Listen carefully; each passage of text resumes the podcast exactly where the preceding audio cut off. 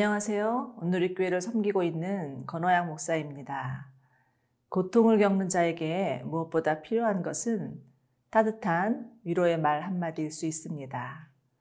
아무리 많은 것을 갖다 준다 해도 사랑과 격려가 실려 있지 않는다면 별 도움이 되지 않을 수 있죠.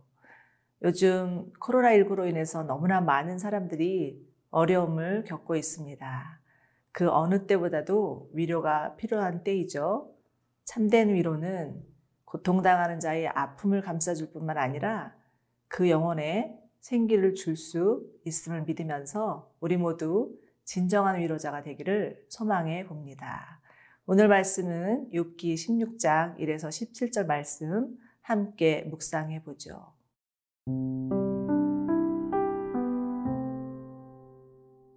욥기 16장 1절에서 17절 말씀입니다. 욥이 대답하여 이르되 이런 말은 내가 많이 들었나니 너희는 다 재난을 주는 위로자들이로구나. 헛된 말이 어찌 끝이 있으랴. 내가 무엇에 자극을 받아 이같이 대답하는가? 나도 너희처럼 말할 수 있나니 가령 너희 마음이 내 마음 자리에 있다 하자. 나도 그럴듯한 말로 너희를 치며 너희를 향하여 머리를 흔들 수 있느니라. 그래도 입으로 너희를 강하게 하며 입술의 위로로 너희의 근심을 풀었으리라. 내가 말하여도 내 근심이 풀리지 아니하고 잠잠하여도 내 아픔이 줄어들지 않으리라. 이제 주께서 나를 피로하게 하시고 나의 온 집안을 패망하게 하셨나이다. 주께서 나를 시들게 하셨으니 이는 나를 향하여 증거를 삼으심이라. 나의 파리한 모습이 일어나서 대면하여 내 앞에서 증언하리이다. 그는 진노하사 나를 찢고 적대시하시며 나를 향하여 이를 갈고 원수가 되어 날카로운 눈초리로 나를 보시고 무리들은 나를 향하여 입을 크게 벌리며 나를 모욕하여 뺨을 치며 함께 모여 나를 대적하는구나. 하나님이 나를 악인에게 넘기시며 행악자의 손에 던지셨구나. 내가 평안하더니 그가 나를 꺾으시며 내 목을 잡아 나를 부서뜨리시며 나를 세워 관역을 삼으시고 그의 화살들이 사방에서 날아와 사정없이 나를 쏘므로 그는 내 콩팥들을 꿰뚫고 그는 내 쓸개가 땅에 흘러나오게 하시는구나. 그가 나를 치고 다시 치며 용사같이 내게 달려드시니 내가 굵은 배를 꿰매어 내 피부에 덮고 내 뿔을 티끌에 더럽혔구나. 내 얼굴은 울음으로 붉었고 내 눈꺼풀에는 죽음의 그늘이 있구나. 그러나 내 손에는 포악이 없고 나의 기도는 정결하니라. 친구 엘리바스로부터 들은 가혹한 말들은 욥의 마음을 너무나 아프게 합니다. 욥은 자신을 위로한다고 찾아온 친구들에게서 전혀 위로를 얻지 못하고 도리어 상처만 받을 뿐이죠.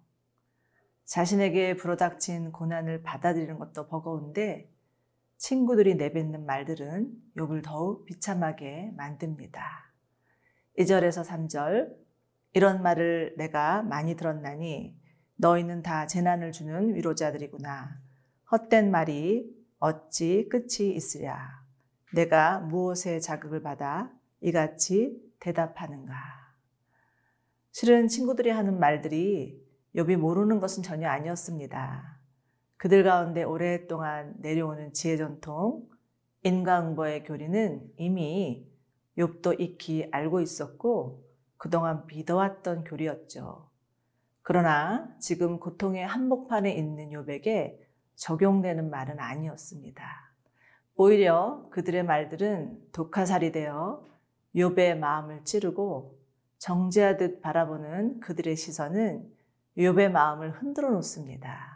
욥은 그들을 향해서 너희는 나를 위로한다지만 정작은 고통을 안겨주는구나. 나도 너희처럼 말할 수 있고 나도 그럴듯한 말로 너희를 칠 수 있다고 항의하듯 쏘아 붙입니다. 여러분 욥의 친구들은 욥의 비보를 듣고 그를 위로하고자 달려온 절친들이죠.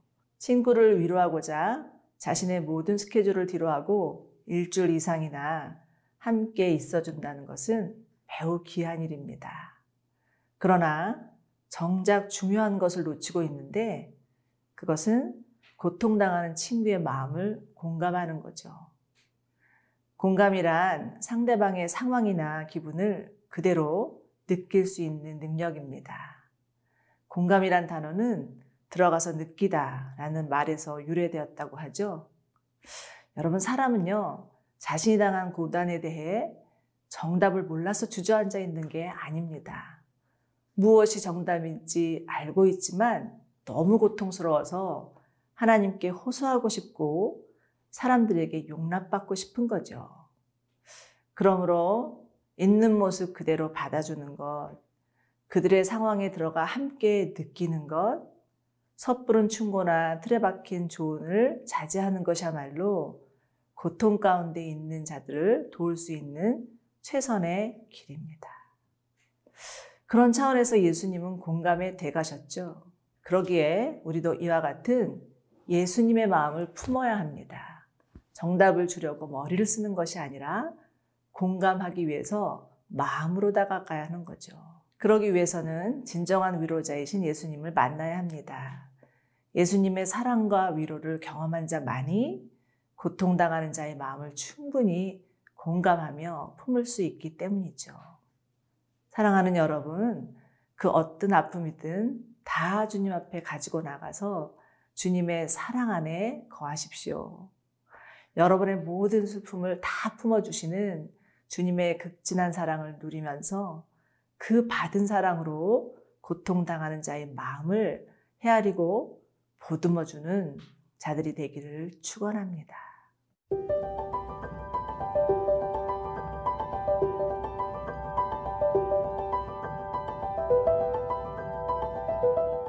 욥은 아무리 친구들에게 자신의 화를 쏟아내어도 마음이 편치 않습니다.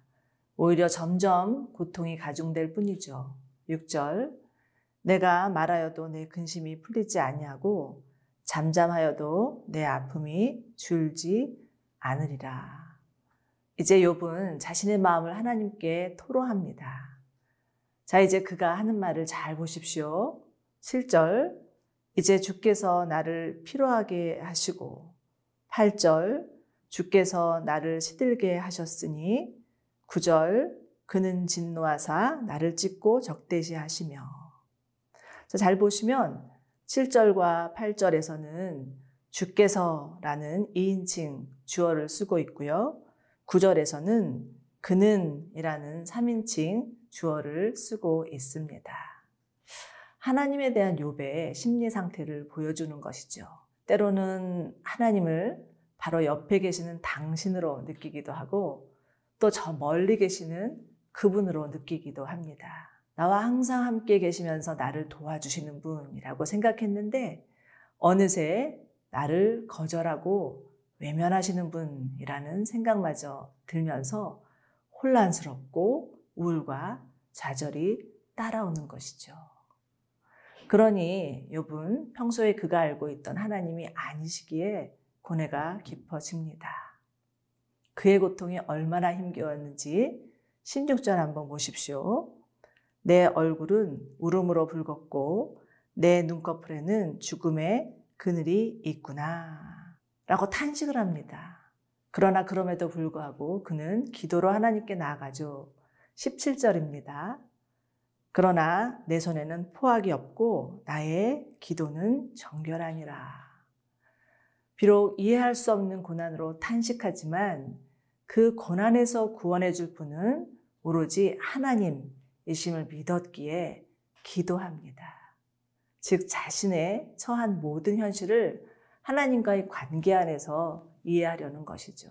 사랑하는 여러분, 이처럼 모든 문제를 하나님과의 관계 안에서 이해하려고 하는 사람은 새로이 하나님을 만날 수 있지만 그렇지 않은 경우에는 하나님을 떠날 수도 있습니다.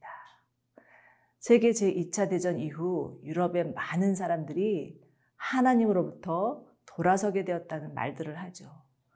특히 아우슈비츠에서 홀로코스트를 경험하고 살아남은 유대인들 중에 70%는 하나님이 없다 하면서 거의 다 사회주의자가 되었다고 합니다.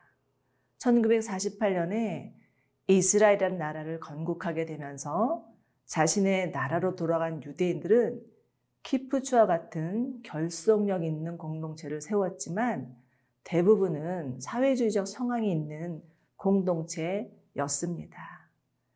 더 이상 하나님께 소망을 두지 않았기 때문에 그런 사회적 현상이 일어난 것이죠. 그러나 반대로 우리나라는 일제 강점기와 6.25라는 전쟁, 그 처절한 고난 가운데 많은 이들이 하나님을 찾고 전심으로 기도에 매달립니다. 그러기에 오늘날과 같은 한국교회에 놀라운 부흥이 있었던 거죠. 자, 이제 우리는 다시 코로나 팬데믹이라는 전 세계적인 고난을 맞이하고 있습니다. 많은 이들이 자신의 생업을 잃었고요. 또 많은 이들이 사랑하는 가족의 죽음도 제대로 애도하지 못한 채 이별의 아픔을 겪어야 하는 불우한 현실을 맞이하게 됐죠. 이런 상황 가운데 하나님이 원하시는 것은 무엇일까요? 하나님께 나와 하나님의 얼굴에 도우심을 구하는 것이고 하나님께 돌아오는 것입니다. 그러므로 사랑하는 여러분, 우리 모두 거룩한 손을 들고 하나님께 간절히 기도합시다.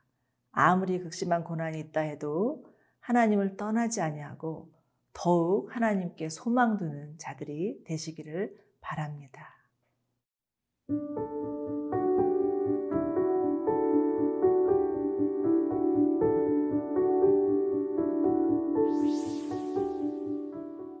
사랑하는 하나님, 아무리 사람들의 말이 나를 흔들어 놓고 고난으로 인해 지독한 번민과 갈등이 일어난다 해도 하나님을 떠나지 아니하고 도리어 기도의 손을 높이 드는 자가 되게 하옵소서. 기도함으로 하나님 앞에 나아갈 때 고통 중에 함께 하시는 주님을 배우는 영광을 허락하여 주옵소서. 우리를 위해 십자가 지신 예수님을 만나는 은혜를 주시옵소서. 예수 그리스도 이름으로 기도드립니다. 아멘.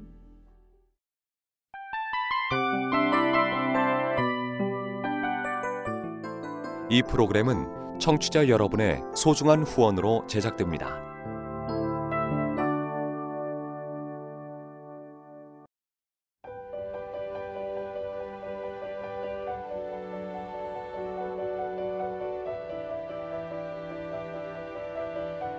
세상에는 수많은 교회들이 있지만 더 깊이 있는 말씀 강해를 찾기 위해 크기로만 교회를 선정하지 않습니다.